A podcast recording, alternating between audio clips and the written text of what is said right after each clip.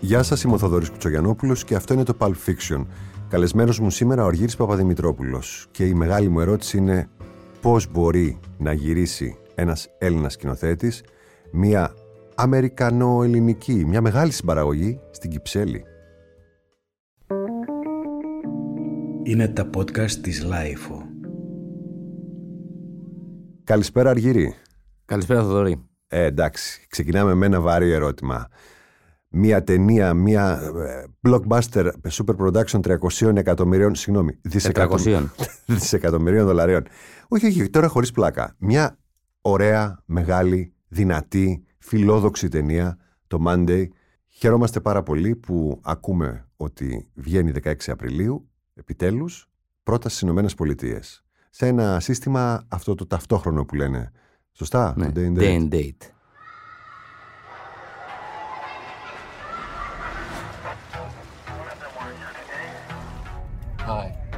I'm Mickey. Chloe.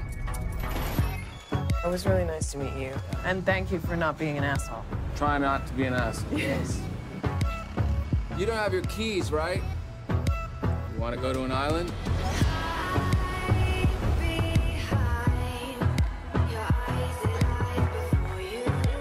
I go back to the States tomorrow. You're gonna miss this, right? You're in love with this guy.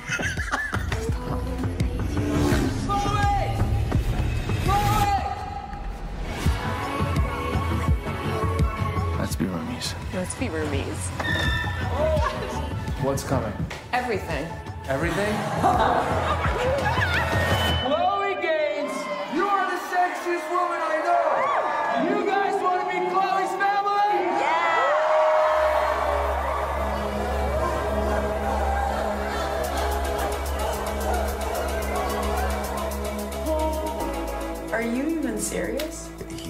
usually leaves with one. Now he comes in with one, huh? Well, Good to know. Thank you. people change, so. It's new, but it's good. Hey!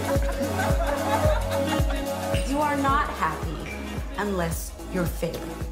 Mickey's not the same as he was six years ago. Mickey's a baby. He's a little boy.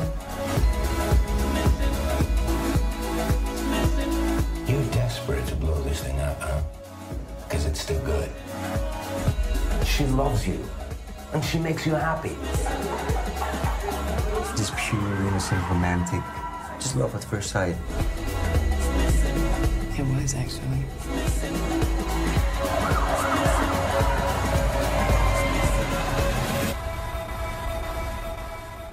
Άρα λοιπόν θα αντιδούν οι Αμερικανοί στα σινεμά, αλλά την ίδια μέρα, από την ίδια μέρα και για περιορισμένο χρονικό διάστημα. Διαφώτισε με λίγο. Ε, νομίζω, δεν, αυτό πηγαίνει με τη βδομάδα. Δεν ξέρουν ακριβώς ε, για πόσο καιρό, αλλά την ίδια μέρα που βγαίνει στις αίθουσες, ε, βγαίνει στο Amazon, στο iTunes και στο κανάλι της AFC ε, με το ίδιο αντίτιμο, τέλος πάντων. Με- Αν κάνει 12 δολάρια το εισιτήριο, με τόσο μπορείς να το δεις στο σπίτι σου. Το, είναι μια πρακτική που ξεκινήσανε μέσα στο πρώτο lockdown, Μμμ. Ε, η οποία έχει νόημα γιατί ε, υπάρχει κόσμος που δεν θέλει να πάει στην αίθουσα ή φοβάται να πάει στην αίθουσα ή πολιτείες που δεν έχουν ανοίξει τις αίθουσες γιατί κάθε πολιτεία το κάνει διαφορετικά ε, οπότε για να μπορεί ο κόσμος να έχει πρόσβαση στις ταινίες την ίδια μέρα ε, φτιάξαν αυτό το καινούριο σύστημα και μέρος αυτού του πειράματος είναι και το Monday Μμμ. ε, μια ταινία ε, Αμερικανο-Αγγλο-Ελληνική αλλά και μια ταινία κυψέλο-αντιπαριώτικη. Οπότε ανυπομονώ να δω πώς θα πάει αυτό. Ε, Απ' την Αντίπαρο ξεκίνησε και στην Κυψέλη φιλοξένησε το ζευγάρι των αγγλόφωνων πρωταγωνιστών. Είναι... Ε, κάνε μας εσύ τη ο Θεσσαλονίκη. Σεμπάστιαν Σταν, Ο οποίος είναι ο Μπάκι γνωστός από τους Avengers και από το Winter Soldier. ναι, αλλά είναι και αυτός ε, ο τύπος που... Ο κακός σύζυγος στο Άι Τόνια. Εγώ Ναι. από εκεί τον γνώρισα και τον κυνήγησα. Τον είχα λατρέψει εκεί. Και μια συγκλονιστική ηθοποιός ε, από την Ιρλανδία, η οποία ζει στο Λονδίνο και έχει πάρει δύο Olivia Awards. Είναι τέλος πάντων μια μεγάλη προσωπικότητα στο θέατρο στην Αγγλία. Ε, έχει κάνει και σινεμά. Ε, έχει παίξει σε ταινίες του Ken Loach κτλ. Αλλά σε μικρότερους ρόλους. Ε, Η Denise Gaff. Η Denise Gaff. Η Denise Gaff, ναι. Ε, φοβερή ηθοποιός και φοβερή προσωπικότητα. Λοιπόν, να τα πάρουμε τα πράγματα από την αρχή. Μιλάμε για το Monday. Μια ταινία την οποία είδαμε εμείς πριν από μερικούς μήνες μετά το πέρασμά της από το virtual, τουλάχιστον για μας, φεστιβάλ του Τορόντο. Ε, μια ταινία που μου άρεσε πολύ, την περίμενα ε, και τη βρίσκω και μια ε, ευχάριστη ανάσα λόγω θέματος Δηλαδή μια ταινία για τον έρωτα, ρε παιδί μου, ε, Ναι. χωρίς ε, πολλά πολλά, χωρίς ε, να τον χρησιμοποιείς σαν πρόφαση επειδή ντρέπεται λίγο να κάνει μια ερωτική ταινία. Κατάλαβες τι λέω. Όχι, Α, είναι Και μια... να τον βάζει μέσα σε μια άλλη κατάσταση, η οποία να είναι λίγο πιο δραματική, να είναι λίγο πιο ζάνρο, να είναι λίγο τώρα. Όχι, Όχι, είναι δεν μια- προσπάθησα τίποτα τέτοιο. Ένας Είναι έρωτας. ένα καθαρό emo love story. Ναι. Ε, απλώς όταν, όταν ξεκινήσαμε να γράφουμε την ταινία κάπως επειδή θέλαμε να φτάσουμε σε ένα σημείο που θα μιλάει για την αλήθεια της καψούρας και του έρωτα ε, και όχι μια παραδοσιακή ερωτική στο, ε, ε, love story ταινία rom-com τέλος πάντων ε, που όλα έχουν ένα ζαχαρένιο πέπλο γύρω τους και επειδή τέλος πάντων θέλουμε να είναι μια ειλικρινής ταινία τη, με το Rob Hayes το σεναριογράφο τη λέγαμε rom-com gone wrong ε, το οποίο πολύ μας άρεσε γιατί δανείζεται από το rom-com αλλά ε, είναι πιο αληθινή. Ναι. Εγώ νομίζω ότι υπάρχουν στοιχεία του rom-com. Καταλαβαίνω απόλυτα τι λες από τη ρομαντική κομμεντή, κομμωδία όπως θέλει κανείς τη λέει α, που πολλές φορές εμ, ακολουθεί ένα πλαίσιο σαν γλάσο α, στο οποίο προσπαθεί να χωρέσει την αλήθεια αλλά δεν βγαίνει γιατί είναι τόσο δυνατές οι συνταγές τόσο, τόσο συγκεκριμένες κατευθύνσεις για να πιάσουν το κοινό με αυτό που θέλει να δει που πολύ δύσκολα μπορεί να ξεφύγει κάποιος δηλαδή να το κάνει λίγο πιο αστείο ή λίγο πιο ρεαλιστικό. Ναι, λίγο πιο δραματικό ή Ε, λίγο Εσένα είναι οτιδήποτε. σαν ρεαλιστικότατο love story το οποίο έχει και μερικά εξωφρενικά πράγματα μέσα ενώ ωραία κωμωδία εξωφρενικό θεωρώ οτιδήποτε έχει να κάνει με ε, σκηνοθεσία κυνηγητού στην Αθήνα το θεωρώ εξωφρενικό σαν concept. Απορώ πώς το γύρισες. Αυτό θα το πούμε αργότερα. Γιατί έχει μια πάρα πολύ ωραία σκηνή προς το τέλος της ταινίας που την κοίταζα και λέω Μπράβο, ρε. Αργύρη». Δηλαδή, κοίταζα την ταινία, λέω Μπράβο, Αργύρη. Ωραία. Χαίρομαι, μπράβο σα χαίρομαι. όλοι. Μπράβο, Κασκαντέρ. Τι κάνατε; Δεν έχω Ναι, ιδέα. Είμαι περήφανος για αυτή τη σκηνή. Έτσι, μπράβο. Και εγώ, θα είμαι. εγώ είμαι περήφανος για σένα, φαντάσου. Λοιπόν, πώς το ξεκίνησες αυτό; Γράφεις λοιπόν αυτό το story, έτσι.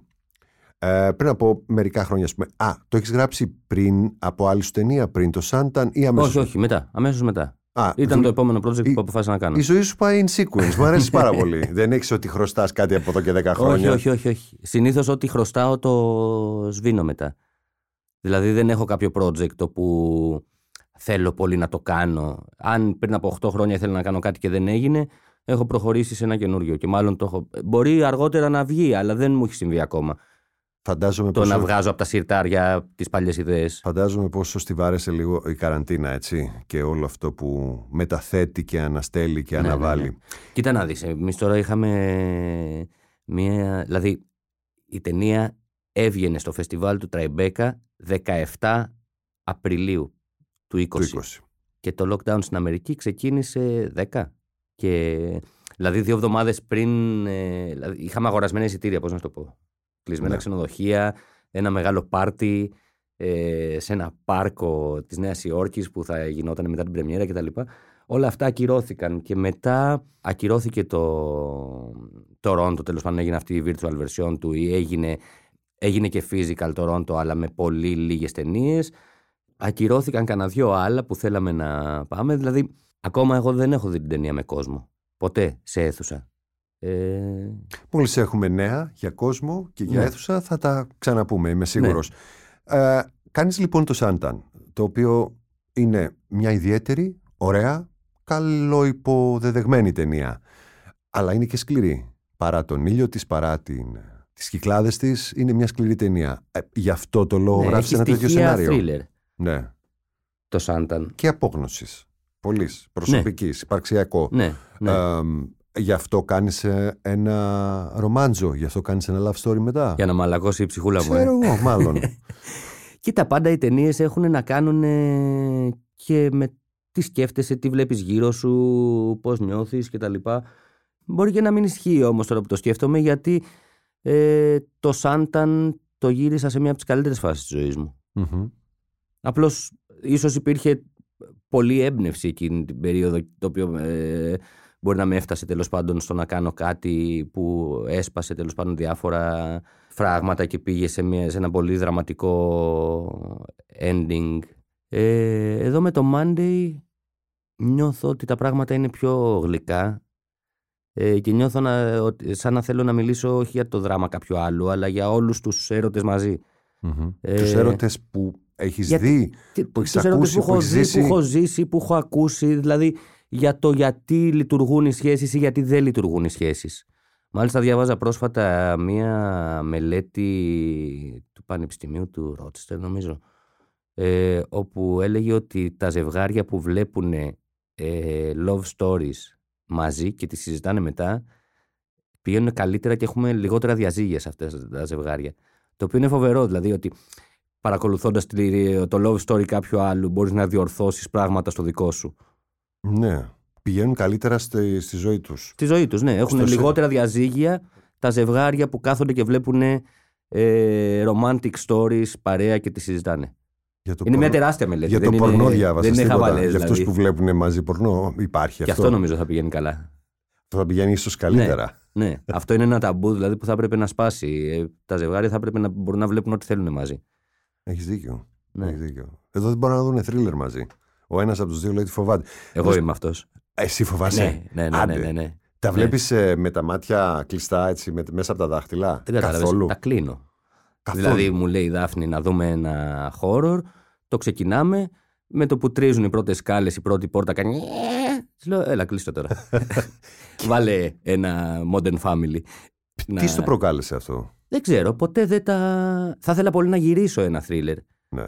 Αλλά ποτέ δεν... Δεν θα ε, θέλεις να το δεις το Ναι, θρίλερ δεν σου. με ευχαριστούσε να το βλέπω. Δηλαδή δεν, ποτέ, ποτέ. Ε, έχουμε μείνει λοιπόν στο ότι η ταινία γράφτηκε γιατί θέλεις να μιλήσεις για τους έρωτες. Ναι. Όλους τους έρωτες Ναι. μαζί. Και είναι ένας... Για τους έρωτες που ξεκινάνε με, με δύναμη, με φόρα. Κοίταξε, υπάρχει μια παρεξήγηση στη λέξη ύμνος. Νομίζουμε ότι η ύμνος είναι μια αποθέωση και μια τοποθέτηση σε ένα βάθρο χωρίς ε, καμία αλλαγή, χωρίς καμία μετακίνηση. Μμμ. Ένα ύμνο στον έρωτα όμως ε, εμπεριέχει πάρα πολύ, είναι όλο το φάσμα. Και νομίζω ότι αυτό κάνεις. Δηλαδή το ότι μιλάς για όλους τους έρωτες και συνοπτικά για αυτό το ζευγάρι ε, περικλείς όλα αυτά που μπορούν να συμβούν σε έναν έρωτα ο οποίος ξεκίνησε από μια τρομερή έλξη, από μια Ναι. ακατανίκητη ας το πούμε έτσι. Ναι, ναι, ναι. Ε, είναι κάτι το οποίο εγώ είδα με θριλερικές διαστάσεις γιατί Ναι. πραγματικά δεν ξέρεις που καταλήγει αυτό. Το θυμάσαι δηλαδή ότι υπάρχει πάντα κάτι πάρα πολύ δυνατό ώρες ώρες που σε πιάνει από το λαιμό και σε πετάει κάπου που δεν ξέρεις. Αλλά ίσως δεν θέλεις να θυμάσαι μετά πώς θα καταλήξει. Δεν θέλεις να το Και θυμάσαι δεν γιατί μαθαίνεις, δεν ξέρεις. Μμμ. Δηλαδή, κάθε τι. τελ- Δηλαδή, για μένα οι ταινίες ξεκινάνε στο πρώτο καρέ και τελειώνουν στο τελευταίο. Αυτό δηλαδή που ο κόσμος θέλει να ξέρει περισσότερα για το παρελθόν ή πε- και περισσότερα για το τι γίνεται μετά. Ε, εγώ δεν το καταλαβαίνω. Δηλαδή, η ταινία, αν είναι 120 λεπτά, ξεκινάει στο 1 και τελειώνει στο 120. Κάπου, δηλαδή, δεν θέλω να, να μπαίνω σε συζητήσεις ότι α, θα ήθελα να δω ένα sequel, να δω αυτό.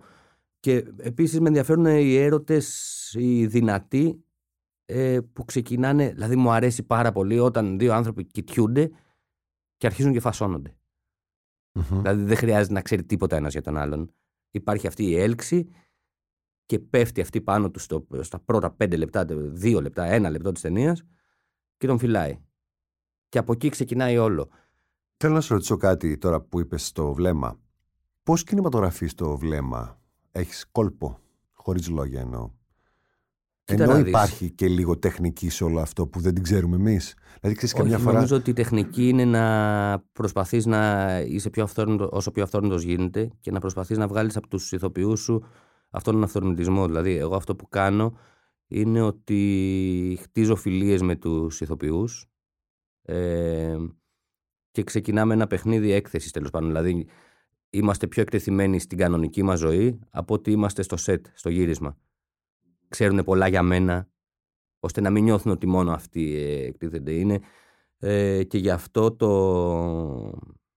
που αυτό δυσκόλεψε πολύ τη διαδικασία του casting. Γιατί στην Αμερική πηγαίνουν τρεις μέρες πριν το γύρισμα, κάνουν ένα fitting τα ρούχα και ξεκινάνε το γύρισμα.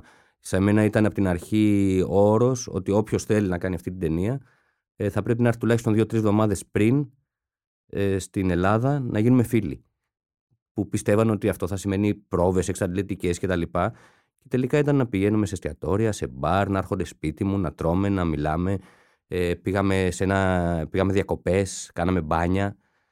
Ενώ παράλληλα ετοιμαζόταν μια ταινία πυρετοδός, δηλαδή ξεκίναγε γύρισμα 20 Αυγούστου και εμείς από, τις, από την 1η Αυγούστου ήμασταν παρέα και κάναμε πλάκα. Άμα είναι έτσι, θέλω και εγώ να γίνω ηθοποιός σου. Έτσι. Να γίνεις. Μα είναι, αυτό, αυτές είναι ιδανικές συνθήκες. Ναι, αλλά μετά είναι φοβερό αυτό που συμβαίνει. Ότι μπορείς να πεις οτιδήποτε στον ηθοποιό και ο ηθοποιός να πει οτιδήποτε σε σένα.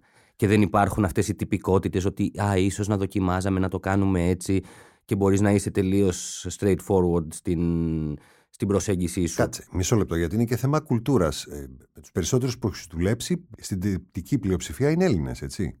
Ναι, αλλά και με αυτούς ε, δουλεύαμε σε αυτή τη λογική. Δηλαδή στο Σάνταν φύγαμε με το Μάκη και άλλους πέντε ηθοποιούς και πήγαμε και μείναμε στο κάμπινγκ στην Αντίπαρο τρεις εβδομάδες πριν. Ναι. Και κάθε μέρα κάναμε, υποτίθεται, πρόβες. Αλλά τίποτα δεν ήταν πρόβα. Ήταν ε, παιχνίδια. Ήταν να πηγαίνουμε στο μπαρ και να γίνουμε. ε, Λιώμα. ε, λιώμα και το άλλο πρωί να γελάμε με το ότι μαλακία έκανε ο καθένας. Δηλαδή, θέλω να σου πω, δεν, για μένα οι πρόβες δεν είναι ότι να αυτό είναι το κείμενό σου, έλα να το πούμε, να δούμε πώς θα το πεις πιο σωστά κτλ. Και επίσης δεν γράφω κείμενα. Δηλαδή, οι διάλογοι δεν είναι ποτέ στο σενάριο πάνω. Α, Είναι η δεν το ήξερα περιγραφή των αυτό. σκηνών και τους διαλόγους τους φτιάχνουμε μαζί με τους τοπίους. Συμφωνούν όλοι οι ηθοποιοί με αυτό; Όσοι δεν συμφωνούν δεν έρχονται. Δεν είναι... Όχι, δεν έρχονται με την έννοια ότι α, τους κόβω. Αλλά αν, το- αν ο άλλος αυτό το νιώθει σαν απειλή και θέλει να του πεις ακριβώς τι θέλει να κάνει και σε ποιο βήμα θα σταματήσει και να του βάλεις ένα σημαδάκι εκεί και να, ότι θα γυρίσεις, θα κοιτάξεις για 1,5 δευτερόλεπτο και μετά θα πεις αυτή την ατάκα, είναι κάτι που εμένα δεν με ενδιαφέρει και αν δεν ενδιαφέρει και αυτόν, μπορούμε να μείνουμε φίλοι και να μην κάνουμε πα- παρέα ταινίες. Αλλά ε, ενώ στην αρχή όλοι το βλέπουν λίγο το φοβούνται, μετά την πρώτη δεύτερη μέρα γυρίσματος ε, νιώθουν φοβερά απελευθερωμένοι. Και ότι δεν έχουν ε, ένα αυστηρό discipline ότι αυτό πρέπει να γίνει και γίνεται μόνο έτσι. Και είμαι διατεθειμένος ανά πάσα στιγμή να σταματήσουμε και να συζητήσουμε κάτι και να το ξαναπιάσουμε από την αρχή. Δεν είναι.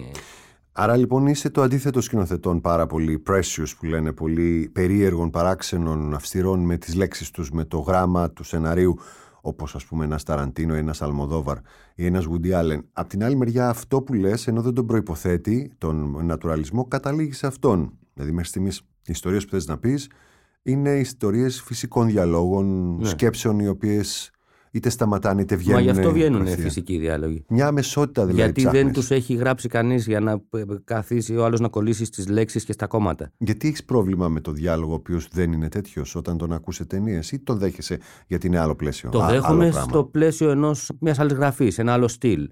Ναι. Μ' αρέσουν πάρα πολύ και ταινίες οι οποίες είναι αυτό που λέμε deadpan. Που ο άλλος κάθεται, τα, λέει την ατάκα του όρθιος, χωρίς εκφράσεις στο πρόσωπο κτλ. Αλλά δεν είναι οι ταινίες που θέλω ή που μπορώ να κάνω. Μμ. Εγώ μπορώ να δουλέψω σε ένα πλαίσιο ελευθερίας, αυθορμητισμού, πλάκας. Επίσης, δεν, μπορώ, δηλαδή, δεν υπάρχει περίπτωση να δουλέψω με ηθοποιούς ή με συνεργάτες σε οποιοδήποτε πόστο που να μην έχουν χιούμορ. Άρα Δηλαδή λοιπόν. μετά γίνεται κάτεργο το γύρισμα. Εγώ θέλω στο γύρισμα να πηγαίνουμε και να μπορούμε να λέμε και βλακίες. Αλλά να Αχα. μπορούμε, αν θέλουμε, και να βάλουμε τα κλάματα. Και να είναι OK. OK. Ε, άρα με τον ε, συνεργάτη σου, τον συνσεναριογράφο σου, γράψατε περίγραμμα, ουσία; Όχι, αυτό το είχα κάνει στο Wasted Youth και στο Suntan. Αλλά τώρα επειδή ψάχναμε χρηματοδοτήσεις μεγαλύτερες α, στην Αμερική και τα λοιπά και τα... γράψαμε ένα κανονικό σενάριο Μμ. με διαλόγους όπου είπαμε στους οποίους ότι το διαβάζεις μόνο και μόνο για να καταλάβεις τι είναι αυτό γιατί υπάρχουν και τους ξεχνάς. Δεν μαθαίνεις λόγια.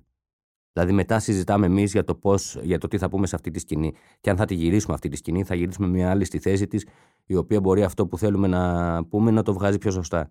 Εσένα στη δουλειά σου σε επηρέασε, σε επηρεάζει α, το γεγονός ότι ειδικά σε αυτή την ταινία δεν δουλεύεις με τους συνήθεις υπόπτους, τους ανθρώπους που ξέρεις τους Έλληνες παραγωγούς, αλλά έχεις και μία αμερικάνικη σημαία από πάνω σου. Για σένα είναι το ίδιο. Κοίτα, ε, σε αυτή την ταινία έχουμε έναν βασικό Έλληνα παραγωγό και δύο Αμερικάνους και έναν Άγγλο. Είναι σαν ανέκδοτο και ένα μπόντιο. Μπαίνουν σε ένα μπαρ. ναι. Στην αντίπαλο. Μπαίνουν σε ένα μπαρ. ε, λοιπόν, ο Έλληνας παραγωγός με την Αμερικάνικη εταιρεία του ε, με ήξερε πολύ καλά και με προστάτεψε από... Επίσης έχει μεγάλη εμπειρία από αμερικάνικες ταινίες και με προστάτεψε από διάφορα πράγματα. Κατά τα άλλα για μένα δεν, είχε- δεν ε, ήταν κάτι που με τρόμαζε το ότι δουλεύω σε κάτι πολύ μεγαλύτερο, το ότι είναι η αμερικάνικη αγορά κτλ. Ε, γιατί πρώτον ήταν άνθρωποι που θέλαν να δουλέψουν μαζί μου. Δεν, ήμ- δεν πήγα και τους είπα γεια σας έχω κάνει αυτό μήπως θα θέλατε κτλ. Ήταν άνθρωποι οι οποίοι ε, είχαν έρθει σε επαφή μαζί μου από πιο πριν και μου είχαν πει ότι οτιδήποτε ετοιμάζεις θα θέλαμε να ξέρουμε τι είναι και να μπορεί να μας ενδιαφέρει κτλ. Ε, σίγουρα είναι ένα άλλο σύστημα. Σίγουρα μιλάει πιο πολλοί κόσμος, έχει άποψη πιο πολλοί κόσμος. Αλλά αυτό που σου έλεγα πριν ότι ο Χρήστος ο Κωνσταντακόπουλος ο παραγωγός με προστάτευσε έχει να κάνει και με αυτό. Δηλαδή ότι το ότι υπάρχουν πολλοί άνθρωποι με άποψη δεν σημαίνει ότι εγώ πρέπει να τους κάνω τα χατήρια. Ε, το, η ιδέα είναι ότι κάνουμε ταινίες οι οποίες είναι directors driven Ναι. και ο σκηνοθέτης ε, κρατάει το τελικό cut. Δηλαδή δεν έχεις να φοβηθείς ότι α, τώρα δουλεύω με τους Αμερικάνους που είναι μεγάλα παιδιά και θα με φάνε. Γιατί και αυτοί θέλουν να δουλεύουν έτσι.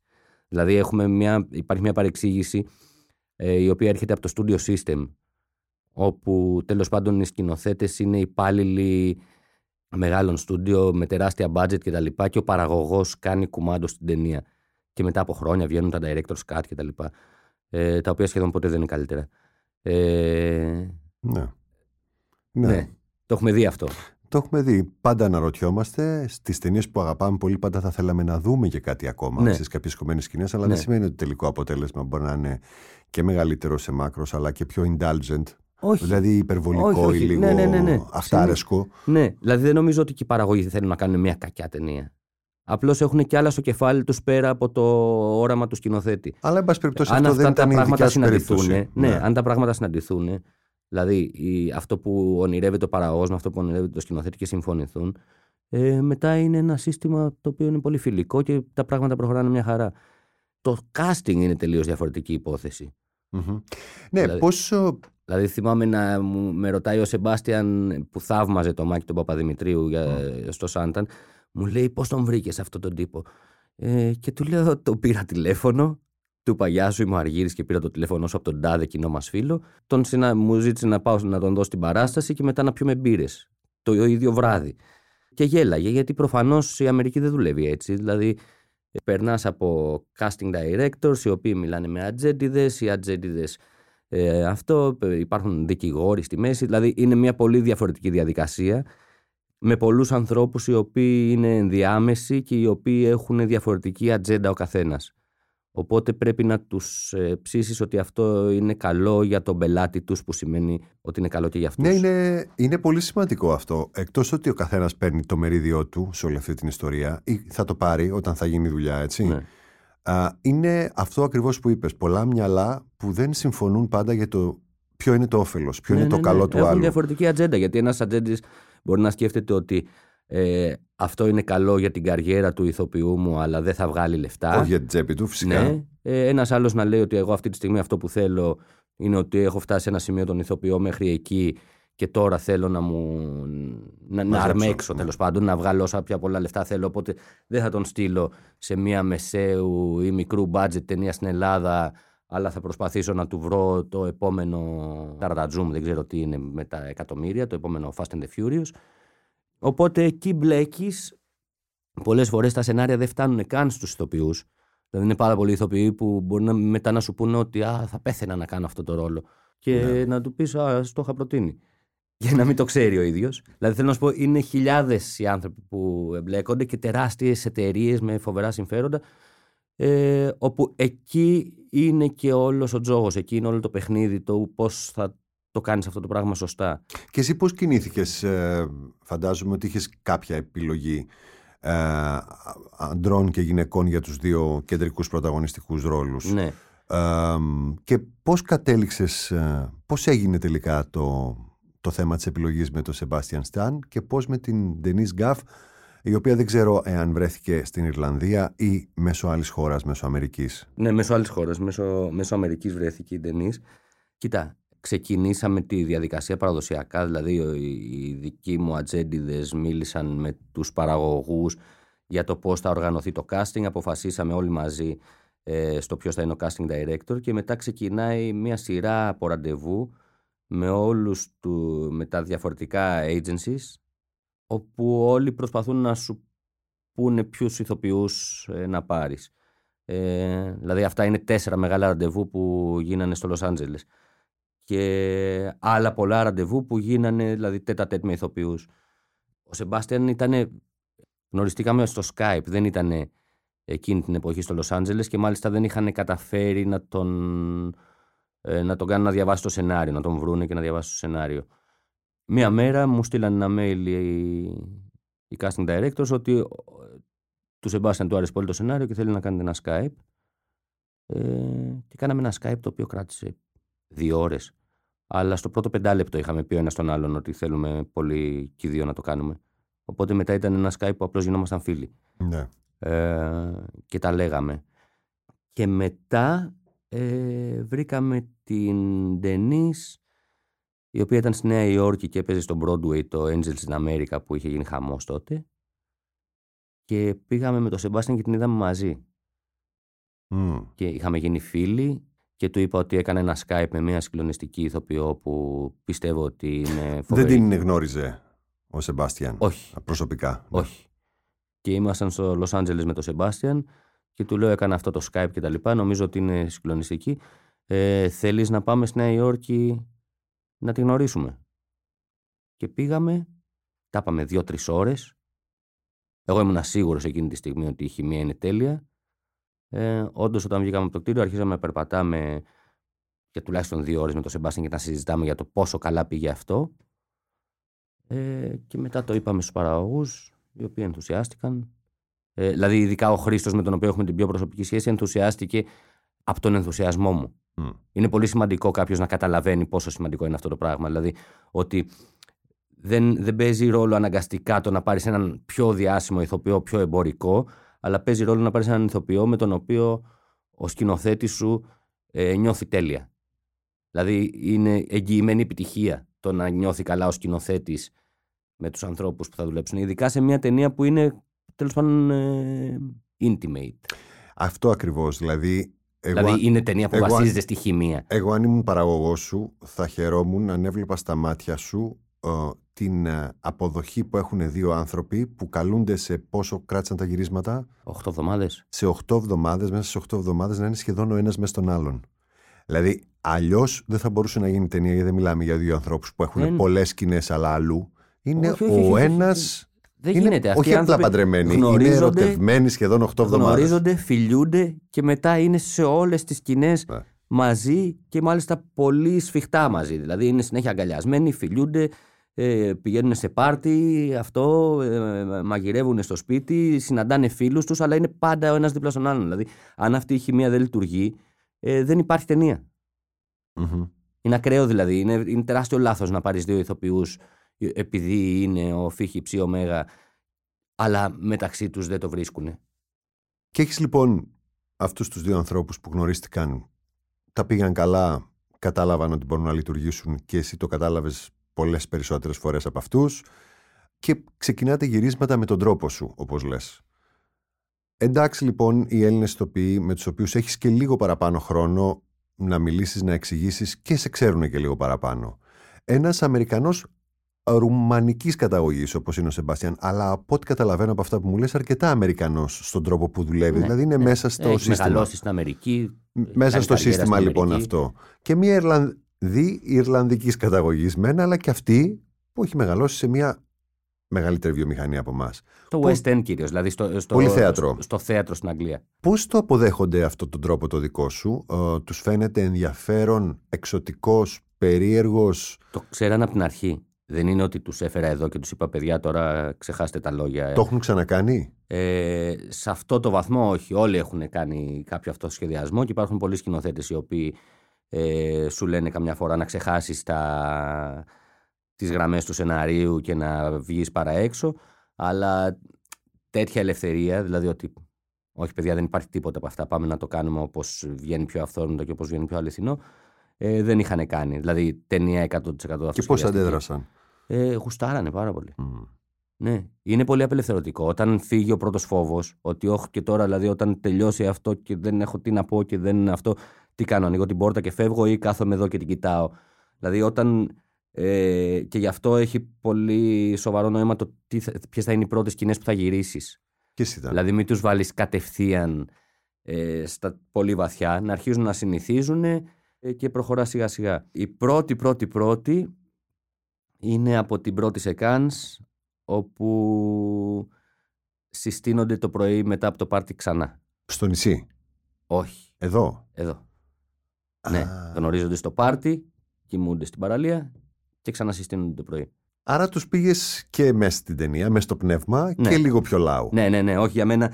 Δηλαδή με, τη, με την Καρολίνα, τη βοηθό σκηνοθέτη, ε, κάναμε φοβερά puzzle για το ποιες θα είναι οι σκηνές που θα γυριστούν την πρώτη εβδομάδα, ώστε να μην είναι και πράγματα τα οποία μπορεί να μην είναι τόσο exciting κτλ. Δηλαδή να είναι πράγματα ζουμερά, αλλά να μην είναι και πράγματα τρομακτικά. Δηλαδή να μην έχουν φτάσει σε ένα σημείο που η σχέση τους είναι πιο έντονη κτλ. Δηλαδή, και κάναμε ένα πρόγραμμα δηλαδή, της πρώτης εβδομάδας που ήταν, ήταν τέλειο και όλο μας το χάλαγε ο καιρός και τα έφερνε ανάποδα, αλλά συνέχιζε να είναι τέλειο. Δηλαδή, μάλλον ο καιρός που φαινόταν σαν αναποδιά τα έφερνε σε ακόμα πιο σωστή θέση. Δηλαδή, λέγαμε μετά ότι, Όχι, αν είχαμε γυρίσει αυτό πριν, μετά δεν θα είχαμε φτάσει να το γυρίζουμε αυτό με αυτόν τον τρόπο. Έχεις πια μεγάλη πείρα σε ωραία και δύσκολα γυρίσματα στις ταινίες σου. Από αυτήν εδώ, από αυτές τις 8 εβδομάδες... Ε, Εφτά είναι τώρα που το θυμήθηκα. Εφτά εβδομάδες. Οκ. Μ' αρέσει. Είσαι ακριβής. Ναι, ναι, ναι. Ε, Οι οποίες ήταν και σπαστές. Δηλαδή ήταν πέντε εβδομάδες το καλοκαίρι και δύο το χειμώνα. Δηλαδή φύγανε οι άνθρωποι, πήγαν στα, πίσω στα σπίτια τους, κάνανε άλλες δουλειές, άλλες ταινίες και γυρίσανε και κάναμε τα χριστουγεννιάτικα γυρίσματα. που είναι εκεί που νομίζω βρεθήκαμε και στο Μπράβο. μουσείο. Ναι, ναι, ναι. Ε, γιατί τους πέτυχα κάποια στιγμή όταν... Ναι, ναι, χειμώνα είχαμε βρεθεί στο βρίσκ- Μπενάκι. Ναι, νομίζω κάπου στο Νοέμβριο. Ήταν όταν είχαν τα γυρίσματά τους και θα φεύγανε σιγά ναι, σιγά. ναι, ναι, ναι.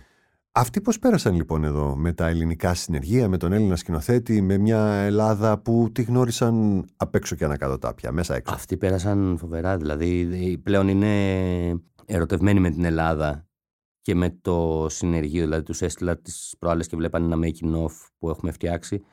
Ε, και έπεφτε κλάμα. Μμ. Γιατί για αυτούς ήταν μια άλλη εμπειρία τελείως. Δηλαδή τους έβγαλες από κάτι το οποίο είναι πολύ συγκεκριμένο και γίνεται με ένα πολύ συγκεκριμένο τρόπο και τους έβαλες σε κάτι το οποίο γίνεται μόνο από αγάπη και καψούρα γι' αυτό. Και είναι τελείως διαφορετικό. Και το πώς, ε, πώς μιλάμε μεταξύ μας, πώς πιανόμαστε, πώς αυτό, πώς έχουμε σπάσει τέλος πάντων το απόλυτα επαγγελματικό και έχει γίνει φιλικό, γιατί η αγορά είναι μικρή και γνωριζόμαστε όλοι. Εκεί σε άλλα γυρίσματα, κάθε φορά βλέπουν άλλους ανθρώπους που δεν τους έχουν ξαναδεί. Εδώ είναι στην Ελλάδα πέντε μακενίστες, πέντε ηλεκτρολόγοι, ε, δέκα μακιγιέζ. Κατάλαβες, οπότε όλοι γνωριζόμαστε με όλους και το vibe στο γύρισμα είναι τελείως διαφορετικό, γιατί είναι άνθρωποι που είναι φίλοι μεταξύ τους. Μμμ. Επειδή Δηλαδή ο, η έλλειψη σκληρού επαγγελματισμού μπορεί να είναι και κάτι καλό. Δηλαδή είναι καλό να είμαστε καλοί επαγγελματίες και σωστοί επαγγελματίες, αλλά το να είμαστε και φίλοι και να μπορούμε να κάνουμε και λίγο πλάκα παραπάνω και να γνωριζόμαστε λίγο πιο καλά και να έχει μπει ο ένας στο σπίτι του άλλου, ε, δίνει επίσης κάτι πολύ σημαντικό στις ταινίες.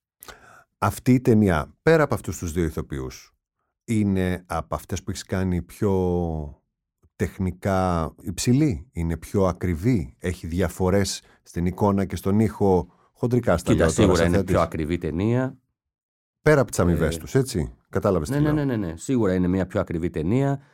Σίγουρα έχει, μεγα... έχει μεγάλες δυσκολίες. Βέβαια το Σάνταν είχε φοβερές δυσκολίες γιατί γυριζόταν Αύγουστο στην Αντίπαρο, σε ένα νησί γεμάτο.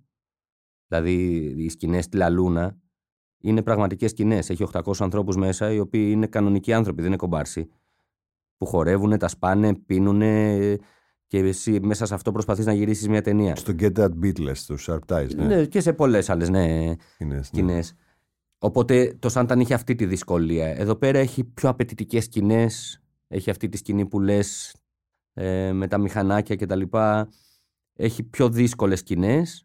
Και- Σ- Στο λέω γιατί δεν την έχω δει ούτε εγώ σε μεγάλη οθόνη, άρα δεν μπορώ να τη συγκρίνω Ναι. με τις άλλες. Ναι, είναι μια πολύ πιο πλούσια ταινία. Εγώ Και στη- την είδα πλούσια. Ναι. Δεν ξέρω, τα, τα Ναι. δικά μου Ναι, μάτια είναι- ήταν είναι και μια στην πλούσια καραντίνα ταινία. μέσα. Είναι, το, την είναι, είδα και πολύ. μια, είναι μια πολύ χορταστική ταινία. Ναι. Δηλαδή γίνονται πράγματα και ε, επίσης έχει γίνει πολύ καλή δουλειά και στην εικόνα και στον ήχο. Μάλιστα τον ήχο τον δουλέψαμε στο Abbey Road στο Λονδίνο ε, με πολύ σοβαρούς τεχνικούς και τα λοιπά. Το προσέξαμε πάρα πολύ γιατί έχει και πάρα πολύ μουσική η ταινία και τα λοιπά. Οι οποίοι όμως έχω να σου πω ότι δεν έχουν να ζηλέψουν οι Έλληνες τεχνικοί, δεν έχουν να ζηλέψουν. Δηλαδή νομίζω ότι είναι οι, οι εγκαταστάσεις, τα μηχανήματα, η εμπειρία είναι αυτά τα πράγματα. Γιατί έχουμε εξαιρετικούς ε, μάστορες ε, στην Ελλάδα, οι οποίοι έχουν κάνει πολύ δύσκολα πράγματα σε πολύ πιο, με πολύ λιγότερα resources και με πολύ πιο, σε πολύ πιο δύσκολες ε, συνθήκες. Ε, αλλά ναι, ε, α- α- όταν είδαμε το πρώτο cut, αποφασίσαμε να τους δώσουμε ό,τι καλύτερο μπορούσε για μετά για το, για το post. Ναι, Ε, φάνηκε μια πάρα πολύ πιο φροντισμένη οπτικοακουστικά ταινία. Ναι. Πέρα από το γεγονός ότι ε, αποφεύγει, κατά τη γνώμη μου θαυματουργά, αποφεύγει τη μιζέρια χωρίς να κρύβει καθόλου ποια είναι η πραγματική Αθήνα. Αυτό Ναι. το βρίσκω σχεδόν ακροβατικό, αν όχι πάρα Ναι. πολύ δύσκολο. Μα Τι η Αθήνα εννοώ; είναι κούκλα. Ναι, δεν είναι, sorry. Αλλά η Κυψέλη, ας πούμε, είναι κάτι το οποίο ζήλεψα. Το Ναι, αλλά έχει να Η κάνει... Κυψέλη είναι μια ωραία... α, Έχει να κάνει με το, πώς, με το πώς βλέπεις τα πράγματα. Δηλαδή μπορεί να στρίψεις τη μηχανή σου μισό εκατοστό και να είναι κάτι τελείως διαφορετικό. Οπότε αν το αγαπάς, γι' αυτό σου λέω ότι η Αθήνα είναι μια κούκλα. Αν την αγαπάς, θα τη βλέπεις πάντα κούκλα. Και εγώ στην Κυψέλη μεγάλωσα. Η Κυψέλη έχει ένα ο- υπέροχο σκελετό. Χώρια το ότι οι γωνιές ωραίες μπορεί να έχει οποιαδήποτε γειτονιά σε όλο τον κόσμο. Ναι. Έχει έναν υπέροχο σκελετό που α, είναι πώ θα τον φωτίσεις, γιατί μιλάμε για την Ναι. α, δραματική απεικόνηση. Ναι, ναι, ναι. Ε, Εσύ λοιπόν, χωρίς να κρύψεις ποια είναι η Κυψέλη και ολόκληρη την Αθήνα που έδειξες και χωρίς να είσαι από αυτούς τους τουριστικούς ναι. που θα βάλουν, ξέρεις το λίγο το φωτάκι ναι, ναι, εδώ ναι, κλπ. τύπου καμβίλια και τα... Όχι, Το, καθόλου. το γιασεμί το ψεύτικο. Είδα αυτό που ξέρω καλύτερα από ό,τι περίμενα και δραματικά πάρα πολύ λειτουργικό και οφείλω να σου πω μπράβο. Α, Ευχαριστώ. γιατί το βρίσκω πάρα πολύ δύσκολο σε μια πόλη που πολλοί έχουν προσπαθήσει και οι περισσότεροι έχουν αποτύχει να το Ναι. κάνουν. Είτε θέλουν να κάνουν κάτι ρεαλιστικό, είτε θέλουν... Κοίτα, Δεν είναι πολλοί εύκολο. πέφτουν στην παγίδα του να βγάλεις μια πόλη μίζερη και τα λοιπά. Θυμάμαι τα ε, χρόνια της βαριάς κρίσης. Καλά, όχι ότι τώρα είναι. Ναι, δεν είμαστε αλλά, και ναι, πολύ ελαφρολαϊκά στο τώρα. prosperity. Αλλά θέλω να σου πω, ε, τότε που ήταν της μόδας κάποτε για τους Ευρωπαίους ε, το Greek Crisis, Ναι.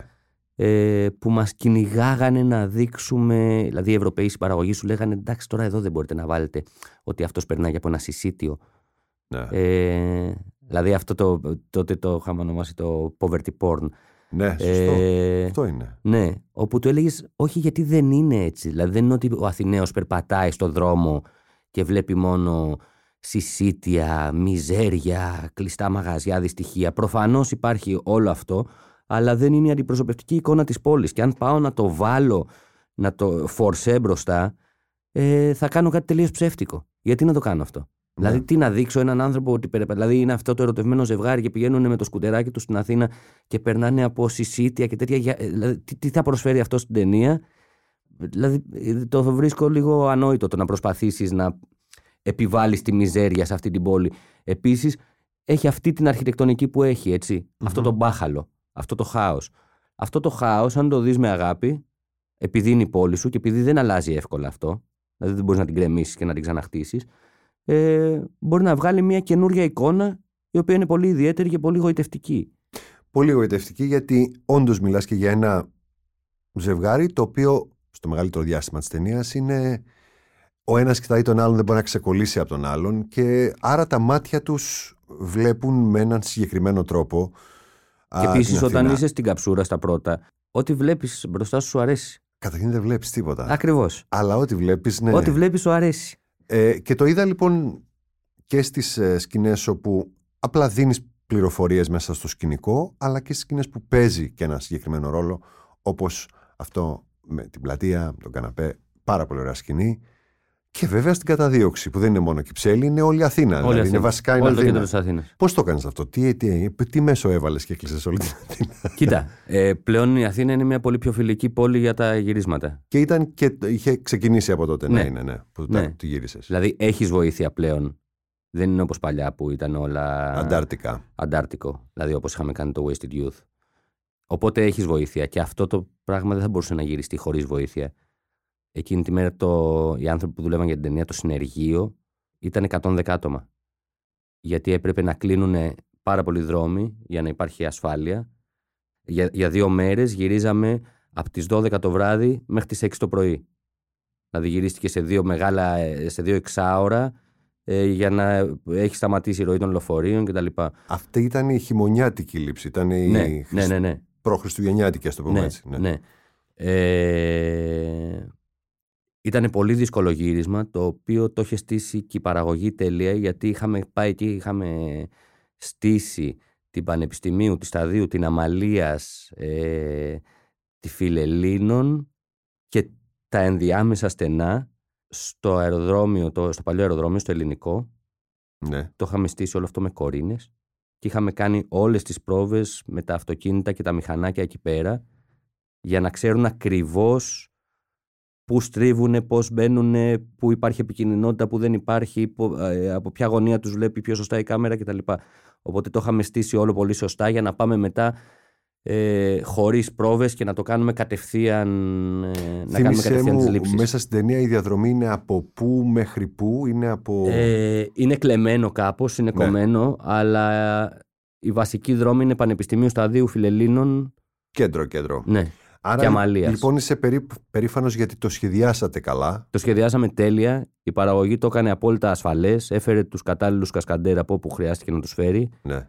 Ε, Από- ακόμα, από πού υπήρχαν ακόμα οι και άνθρωποι. τα- ακόμα και, τα, και αυτά που φαίνονται ως περαστικά αυτοκίνητα Ναι. είναι αυτοκίνητα που οδηγούν ε, επαγγελματίες κασκαντέρ για να είμαστε σίγουροι ότι σε κάθε δευτερόλεπτο ε, το κάθε αυτοκίνητο είναι στο σωστό σημείο που πρέπει και να μην γίνει το παραμικρό Εννοείς ατύχημα. ότι είναι αυτοκίνητα που φαίνονται στη σκηνή. Είδες πόσο, Είναι πο- 30 πόσο αυτοκίνητα. άπειροι είμαστε στην Ελλάδα σε Ναι. αυτά, έτσι. Είναι αυτά που φαίνονται ότι μέσα στο πλάνο είναι αυτά που οδηγούν. ε, Και αυτά, αυτά που οδηγούν προφανώς. Αλλά και προστατεύουν όλα, πίσω στην οτιδήποτε ουρά. άλλο φαίνεται στο πλάνο, δηλαδή τα κομπαρσοαυτοκίνητα που Ναι, θα ναι. λέγαμε, ε, τα οδηγούν συγκεκριμένοι άνθρωποι με συγκεκριμένες ικανότητες για να είμαστε σίγουροι ότι σε κάθε πλάνο είναι ακριβώς εκεί που πρέπει, ότι μπορεί να περάσει ανάμεσά τους η κάμερα, ότι μπορεί να περάσει ανάμεσά τους ένα μηχανάκι ή ένα περιπολικό ή ό,τι χρειάζεται για να βγει η σκηνή σωστά. Δηλαδή αυτή η σκηνή έγινε με όρους Σωστούς, επαγγελματικούς δηλαδή. άλλους. Ναι. Άλλους από αυτό που βλέπουμε στην Ελλάδα. Ε, αυτό που είδες στο τέλος, πόσο κοντά είναι σε αυτό που φαντάστηκες ότι θα μπορούσες να ακριβώς κάνεις; ήταν. Αυτό ήθελες; Ναι. Και πόσες κάμερες είχες βάλει, Ε, εκείνο το βράδυ γυρίσαμε με τέσσερις κάμερες. Οι οποίες ήταν ε, ταυτόχρονες, έχεις ταυτόχρονα πλάνα. ε, ταυτόχρονα πλάνα και σε κάθε λήψη αλλάζανε σημείο οι τέσσερις κάμερες. Δηλαδή, ξέραμε ακριβώς όταν θα τελειώσουμε και θα ξαναπάμε στην έδρα που ήταν στη Φιλελλήνων, πού θα στηθούν οι κάμερες και σε πέντε λεπτά θα ξαναξεκινήσουμε την επόμενη λήψη κτλ. Και Άρα Ε, υπολόγιζες πού σταματάει ναι, ναι, το ήτανε- ένα πλάνο για να ξε... ήταν κολλήσει με ένα το επόμενο. γύρισμα. Πώς το λένε. Κέντημα, ε, ναι, πες το. ε, clockwork. Ε, δεν, ε, δεν, ορολογιακό. Ναι, ναι, ναι. Δεν, ε, δεν του περίσσευε τίποτα. Ήξερα πόσες ακριβώς λήψεις έχω, πόσο χρόνο έχω. Ναι, έγινε δηλαδή πολύ, πολύ σωστά αυτό. Ένα πράγμα που σχένομαι είναι να λέμε «Ε, εντάξει για ελληνική ταινία πάρα πολύ ωραίο αυτό. Ή τι περιμένεις, γιατί αυτό προποθέτει και το αντίθετο. Ε, καλά, τώρα τι περιμένεις από ελληνική ταινία; Ναι.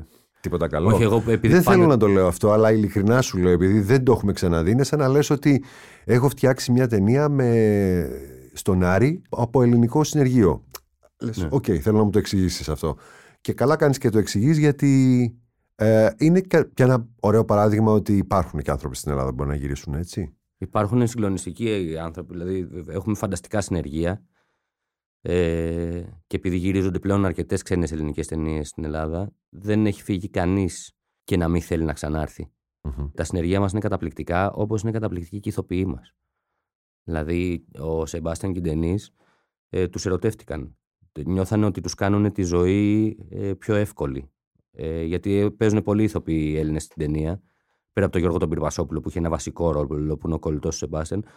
Ε, παίζουν δεκάδες Έλληνες ηθοποιοί Και θυμάμαι πάντα όταν τελειώναμε τα γυρίσματα να βγαίνουμε από το σετ με τον Σεμπάστιαν και την Τενή και να μου λένε τα καλύτερα για όλους. Ότι τι καταπληκτικός αυτός, κοίτα πόσο ωραία το έκανε. Ο, η Μαρίσα η Τριανταφυλλίδου μπήκε στο σετ, ε, το πετόσκησε αυτό, μας έδωσε και πάσα για αυτή την άλλη ατάκα που δεν είχαμε σκεφτεί.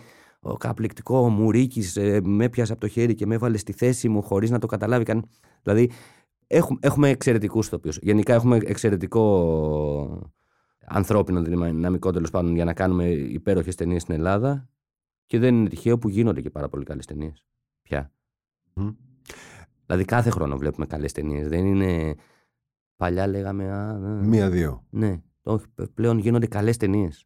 Μπορείς να τις βλέπεις. Δηλαδή και από τους πιτσιρικάδες από τη γενιά που έρχεται, επειδή φέτος ήμουν πρόεδρος της Κριτικής Επιτροπής στη Δράμα, ε, είδα πράγματα που. Πώς να σου το πω. Μάσησα, μου πέσαν τα αυτιά. Ήταν δηλαδή, λες, τι ωραία που το έκανε. Μπράβο, ρε μπαγάσα. Εμπιστεύεσαι το πώς προβιβάζονται οι μικρομικάδες σε μεγάλου μήκους ή νομίζω ότι υπάρχει ένα, ε, ένα μεγάλο, ο, πώς το λένε, φαράγγι που πρέπει να υπερπηδήσουν. Όχι, δεν υπάρχει πια. Είναι πιο εύκολο από ό,τι ήταν ε, όταν ήμουν εγώ εκεί. Και νομίζω ότι όποιος θέλει μπορεί όποτε θέλει να, να το κάνει το βήμα. Δηλαδή, είναι άλλοι άνθρωποι που νιώθουν ότι πρέπει να κάνουν ξέρω εγώ, 8 μικρού μήκους πριν. Ή για υπάρχουν πάντα, άνθρωποι που- όπως ο κύριος Κυριακίδης. Ναι.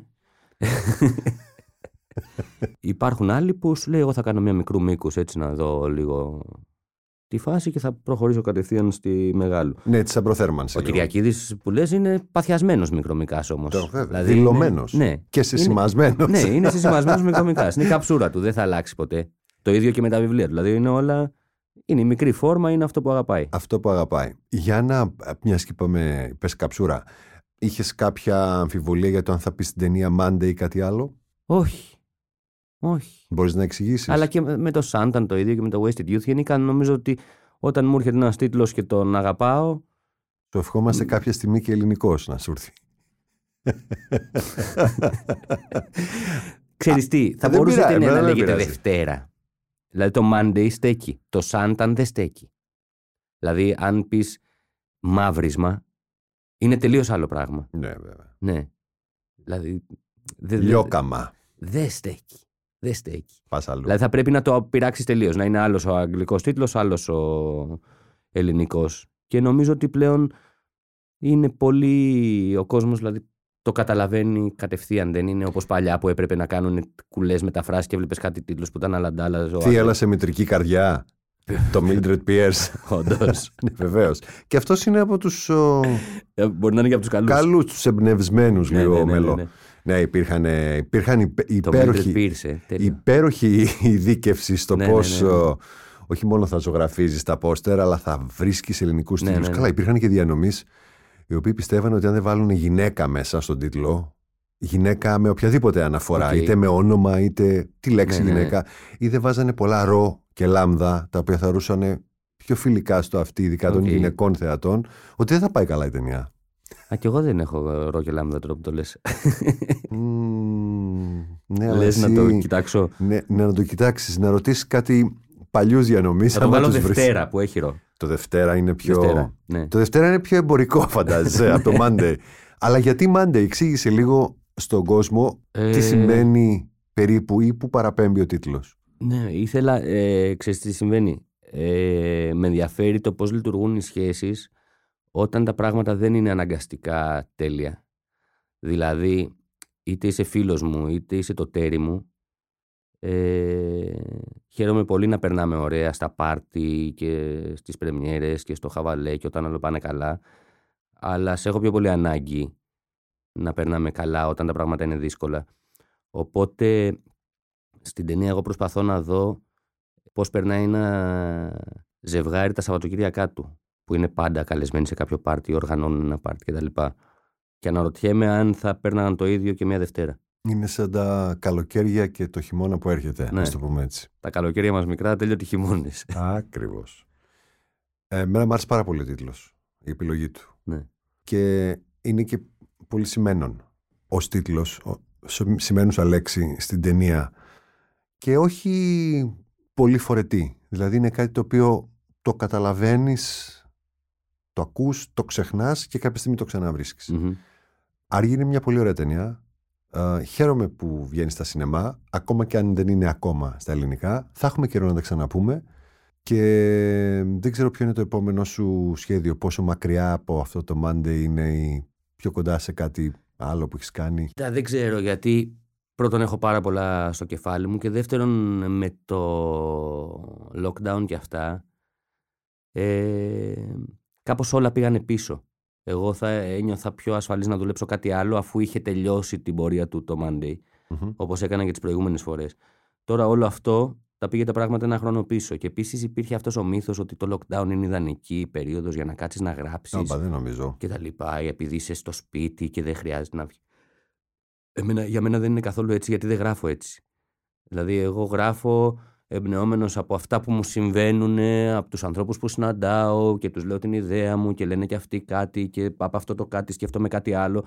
Ε, δεν είμαι άνθρωπος που κάθομαι 8 ώρες την ημέρα στο σπίτι και λέω Α, τώρα θα κάτσω να γράψω. Γενικά είμαι πολύ κοινωνικός.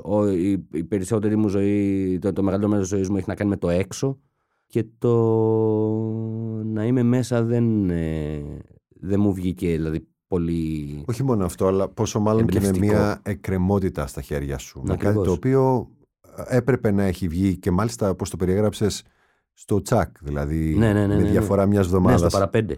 Στο πολύ παραπέντε, ναι. Και άρα λοιπόν είναι κάτι το οποίο. σε πάει- Εγώ νομίζω ότι οι μόνοι που ωφελήθηκαν από αυτό είναι αυτοί που ούτως ή άλλως ζούσαν σε μια καραντίνα anyway. Δηλαδή Ναι. ήταν απομονωμένοι κάπου, ήταν βασικά εσωστρεφείς άνθρωποι και αυτό που συνέβη ήταν κάτι το οποίο τους άγγιξε ελάχιστα Ναι. ε, στην καθημερινότητά Όντως τους. έτσι είναι. Ε, ο υπόλοιπος κόσμος πέρασε πολύ δύσκολα και συνεχίζει να περνάει. Και τέλος πάντων, προσπαθώντας να το συνδέσω με την ταινία, σκέφτομαι αυτό ότι τα περισσότερα ζευγάρια, γενικά οι περισσότερες σχέσεις, ε, μέσα στην καραντίνα δοκιμάστηκαν. Μμ. Και είτε πήγανε σε ένα ακόμα καλύτερο σημείο, είτε πήγανε σε κάποιο πολύ άσχημο. Ε, δηλαδή είχε πάρα πολλούς χωρισμούς, πάρα πολλούς καυγάδες η καραντίνα. Ε, και σκέφτομαι αυτό, δηλαδή ότι αυτή τη στιγμή το timing είναι τέλειο για να βγει. Δηλαδή μετά από όλο αυτό, μια αληθινή ερωτική ιστορία. Ακριβώς αυτό είναι. Σε ευχαριστώ πάρα πολύ, Αργύρη. Και εγώ σε ευχαριστώ. Ήταν ένα επεισόδιο από τη σειρά podcast Pulp Fiction με το Θοδωρή Κουτσογιανόπουλο για το Life.gr.